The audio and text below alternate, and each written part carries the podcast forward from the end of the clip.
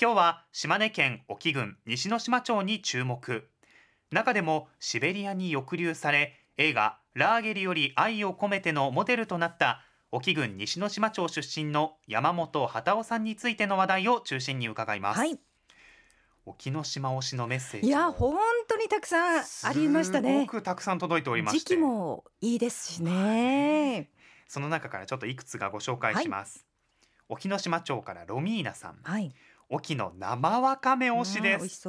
毎年春になるとあちこちからいただくのですがさっと茹でて我が家はマヨネーズと醤油で味付けいいな間違いない。ねえ我が家にとっては当たり前の春の味覚ですが県外のお客様に美味しいとびっくりされましたそして松江市の山勝さん、ええ。西ノ島町摩天街から放牧された牛や日本海の大海原はい。通天橋を見ながら国ヶ浜までの遊歩道が最高です島根をどんどん押して押して押しまくってください たくさんありますからということで力強いメッセージ。ねいただいておりますありがとうございました。さあお待たせいたしました。ご案内は山本畑を検証する会会長の岡田正平さんです。お電話がつながっています。岡田さん、はい、おはようございます。よろろしくお願いいたします。よろしくお願いしますよろしくお願いいたします。今日もお天気がいいので西之島周辺気持ちよさそうですね。はい、本当に天気が良くて気持ちいい、ねはい、朝です。はい、その西之島町の魅力から教えていただけますか？はい。えー、西之島町は大きなですね、ええ国立公園になったり、えーはいユネスコ世界ジオパークになった、えーだ観光地の代表的な、ええあ国や海湾を有しています。はい。そして、えー、後醍醐天皇の安西省のお黒城所、ええそして、えー、北前船のや浮世絵にも登場しました託児神社、はい。はいそれから沖の一宮の一つである伊良姫神社と板吉砂浜など、そしてまた先ほど出ました、えー牛や馬が放牧されている放牧場をぜひ見てほしいと思います。観光資源のたくさんあるところです。そうですよね。ダイナミックな自然、そして歴史もありますしね。はい、岡田さん、ちょうど本当にいいシーズンになってますよね。そうですね。現在5月に入って観光客も増えてますですね。ねえはいさあそんな中で西之島町自慢の美味しいもののお話も伺いたいですが、はい中でもおすすめって何ですか？はい、西之島町の中上光さんがですね、はい養殖技術を開開発しました岩牡蠣ですね。岩はい、今旬の時期ですので、牡蠣。ええぜひ食べていただきたいと思います。はあ、プリップリでね。はい、岡田さんもお好きなんですね、おそらく。そうです。なんか今岡田さんの笑顔がね伝わってくるようでした。まさにね町自慢の美味しいもの新鮮なね海産物もね海の幸もたくさんありますしね。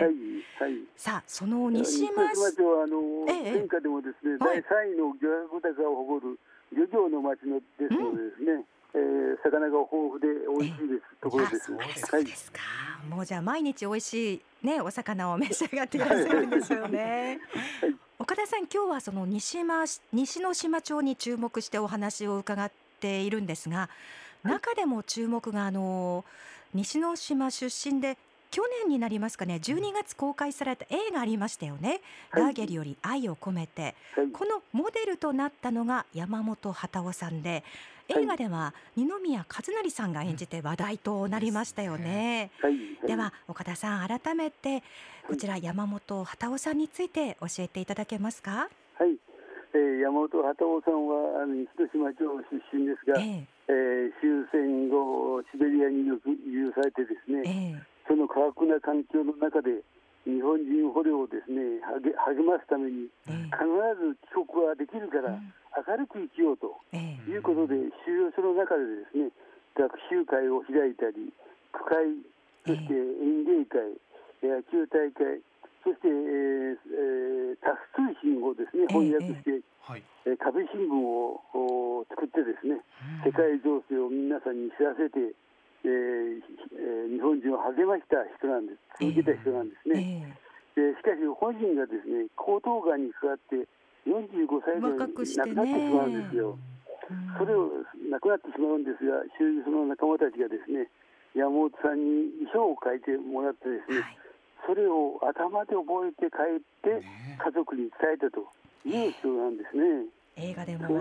ね、はい。そういうお話が、ねあの、はい本当に話題にもなりました岡田さんもこう思いもひとしおだと思うんですが山本幡夫さんについてはどのような思いを持っていらっしゃるんでしょうか？はい。えまあ山本跡子さんはあの過酷なシチュエーションの中でですね、あの仲間を励まし続けたきた人ですけど、その中で自分も成長しているということを家族宛てのですね、えー第5回の5回目の不良郵便の中でですね、自分もいろいろなことを体験し学び人道というものに目覚めているというように書いています。はい、じゃあ今日の中でもでも強い人だったと思います。えー、山本幡夫さんは西之島町の誇りだと思ってます。ああ、はいそうですかまた去年の映画公開で世代を超えて幅広い世代に注目されたんじゃないのかなとはい。想像しますがどうでしょはい。あの最初はですね、はい。1980年、平成元年に天美淳さんのええ中所から来た遺書が出版されて、う読みました。当時は、はい、その当時はテレビやそれから演劇ですね、何度もおあの放映取り上げられたんですけど、ええ。えーいつかはですね映画化をされることを期待してたああんですけど、なるほど、はい昨年の映画を私2回見ましたけど、素晴らしい、はい。えー作品になってましてですね、ええ。非常にあの入場者も多かったということです。ええ。それから要望もありましてですね、ええ。えーこれを機会に、えー山本畑の資料展をですね松江と沖ノ島町でも行いました。はい非常に私のところにもあの取材が多くてですね、ああええそうだった映画化の影響も大きいなという感じてますし、今年に入ってからですね、山本畑さんを目的に観光客はそうなんですかはいはい。ああじゃあまた広く知っていただく一つの、まあ、大きなきっかけにもなったんですね。そういうことですね。はい。そんなあのいわゆる出身地西之島町には山本幡夫さんを検証するこう記念の施設ですとかもあるようですね。はい。えー山本畑さんのことを後世に知らせることはですね、えー形として残すことが必要であると思いまして、平成10年にですね、私は山本畑を検証する会を、えー26人で立ち上げまして、はい、ええー平成12年に西之島町の景勝地アルマ天街に検証所を建て、はい、そして、えー西之島ふるさと館にですね、えー山本畑の資料を展示しています。そしてあのこの度成果後にあの新しくまた検証費があの岡田さんをはじめ山本畑を検証する会の皆さんが中心となって整備されたと伺いましたよ。はい、えー今回はですね映画校に伴って、えーええ山本畑の生態地を整備そこでは立ち会いだったもんですからああですねそうだったんですか。えー生態地の日とそれから説明板を設置してそしてその土地をですね、えーかんあの西之島観光協会に寄付していただきましたので山桜を植えてですね今後山本鳩を記念公園として、えー管理していくで後世に功績を伝えていきたいというふうに思ってます。あ土地の整備からされたんですね。そうですね。どんなはい思いで取り組まれたんですか？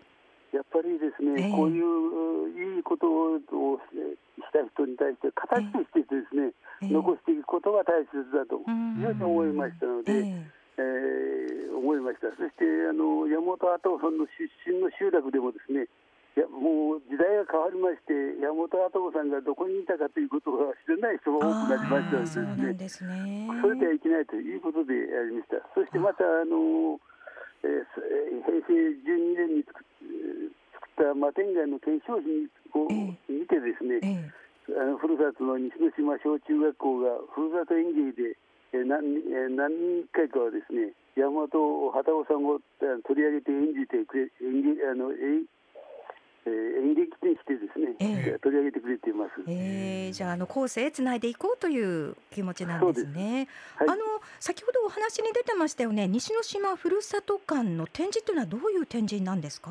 はい、山本畑夫の関連の資料を展示のはですね、え山本畑夫さんの年表とかですね、ええ。それから衣装、それから壁新聞、ええ。はい。それからあの往復で出したあ不良郵便ですあね。郵便。はい、そして写真などを展示しております。はい、あのそういった意味では戦争の資料でもありますよそうねね。そういうことですね。ねはい。岡田さんが特に心を動かされるそのところっていうのはどういうところなんでしょうか？遺書の中で。ななんといってもですね、山本畑夫さんの収容所の中での活動とですね、えそして遺書が素晴らしいですね。えはい。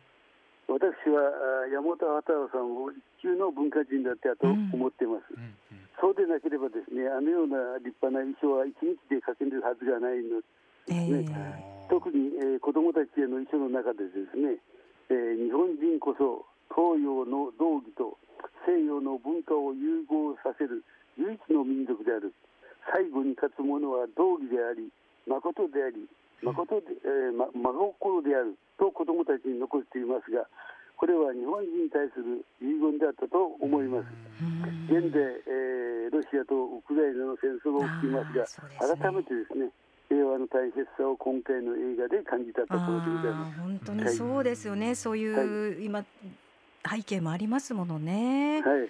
そしてですね、この物語にはですね、山本畑夫さんの妻、もみじさん、の活あもじみさんか、もじみさんですね。ははいい。。五岡村出身、旧五岡村出身ですけどですね、ええ子供の教育のためにですね、沖から松江、ええそして、さえー埼玉県の大宮に住居を移してですね、4人の子供皆国立大学に卒業されています。おお。中国のお孔子のお母親であるですね、孟子もあの母親である孟母三千のごとくということを遺書の中に畑尾さんが表現していますけど、本当に立派なあの奥さんだったというように思っています。そうですねえ、なんかこうやっぱり改めて胸に迫るものがありますよね。はいはい。ではおしまいに岡田さん、あのラジオをお聞きの皆さんへメッセージをお願いします。